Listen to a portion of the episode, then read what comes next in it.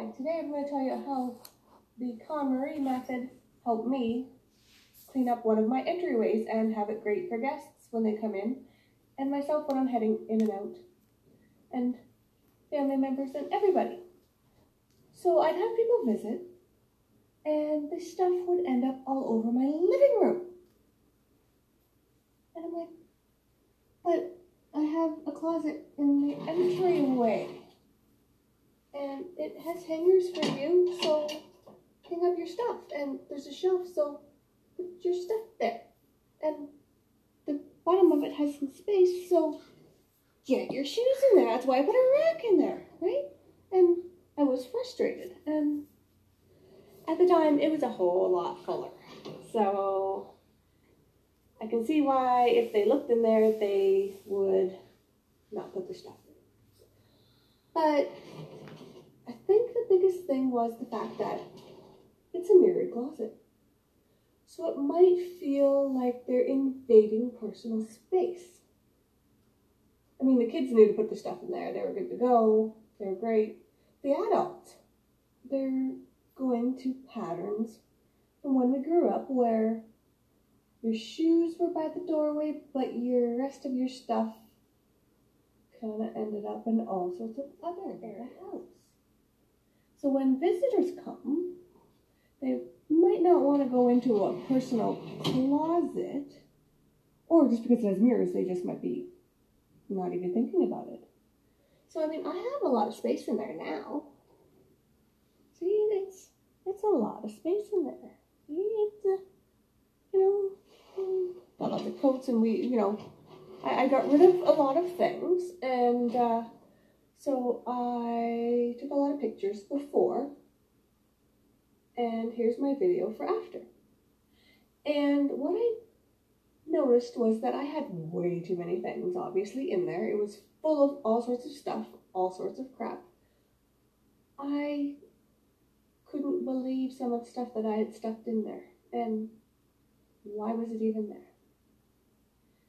And so my KonMari purge of the before and all of the stuff. And my after, I decided, if you saw in the reflection, is a whole bunch of hooks. And I had gotten this idea from my sister, oh, out, because they put their, even put their shoes on them. Because when you have a space that has just the floor and a small walkway and then closet, I was thinking they'd throw their stuff in the closet. But they were thinking, well, just it goes on the floor. And if it can't go on the floor there, then it kind of follows them into the room and into the next room and the next room.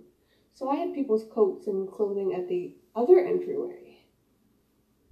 And I had them on chairs and I had them on the floor in the living room and I had them draped across the railing of the stairs and Oh, everywhere. So with this new idea, people come in, there's a hook right there. Now, whether it's because they're very visual people, so I have since done the Clutterbug little test, so check that out under Clutterbug and she's on YouTube and she has her own little com, and I actually did her course, and I love you, Cass. You're awesome. And you taught me a lot. Because I'm one of the people who likes to hide things in closets. Yeah, all my stuff goes in there. And in cupboards and closed doors. Because it may not be clean and, and it may not be perfect, but I want to hide that fact and make it all look nice and smooth and clean and fantastic. So when people come over, I have lots of space for them to put all their stuff. Lots and of hooks. do and some still don't. But it does cut down on a lot of the clutter at the entries and all over the house. Big difference. I'm very proud, very happy. But there's so much less stuff in the closet. So that was my closet purge. And the KonMari method taught me to only keep what I wanted, what sparked joy, what we need, And I actually put a lot of my stuff back all in other parts of the house. I'll admit that. But this is the stuff we're using on a regular basis in and out this door. We have another entry where we're using a whole bunch of different stuff on a regular basis. And then the stuff that we use just for good and for church is up in our bedrooms. So that's probably still going back to my childhood habits. But at least this works great. And I even installed some hooks at my dad's house. Yeah. At the entryway there. And I put my stuff there, and a lot of other people do too. So it, it decluttered their house too. So you can share this nice. with your loved ones, and maybe they'll be on board. Maybe they won't. Maybe people don't like it. I learned this from my sister. And I helped out at my dad's house with another sister. And so it, it is great to have family come on board and want to do it too. So hopefully you've learned something today. And this makes it just 2020 has, so you can subscribe, hit like, all those wonderful fun things. Let me know what you think. You can leave a comment, send me a message. Go to just2020.com. Check out uh, my blog and uh, any other KonMari work that I've done so far and look for more videos coming up.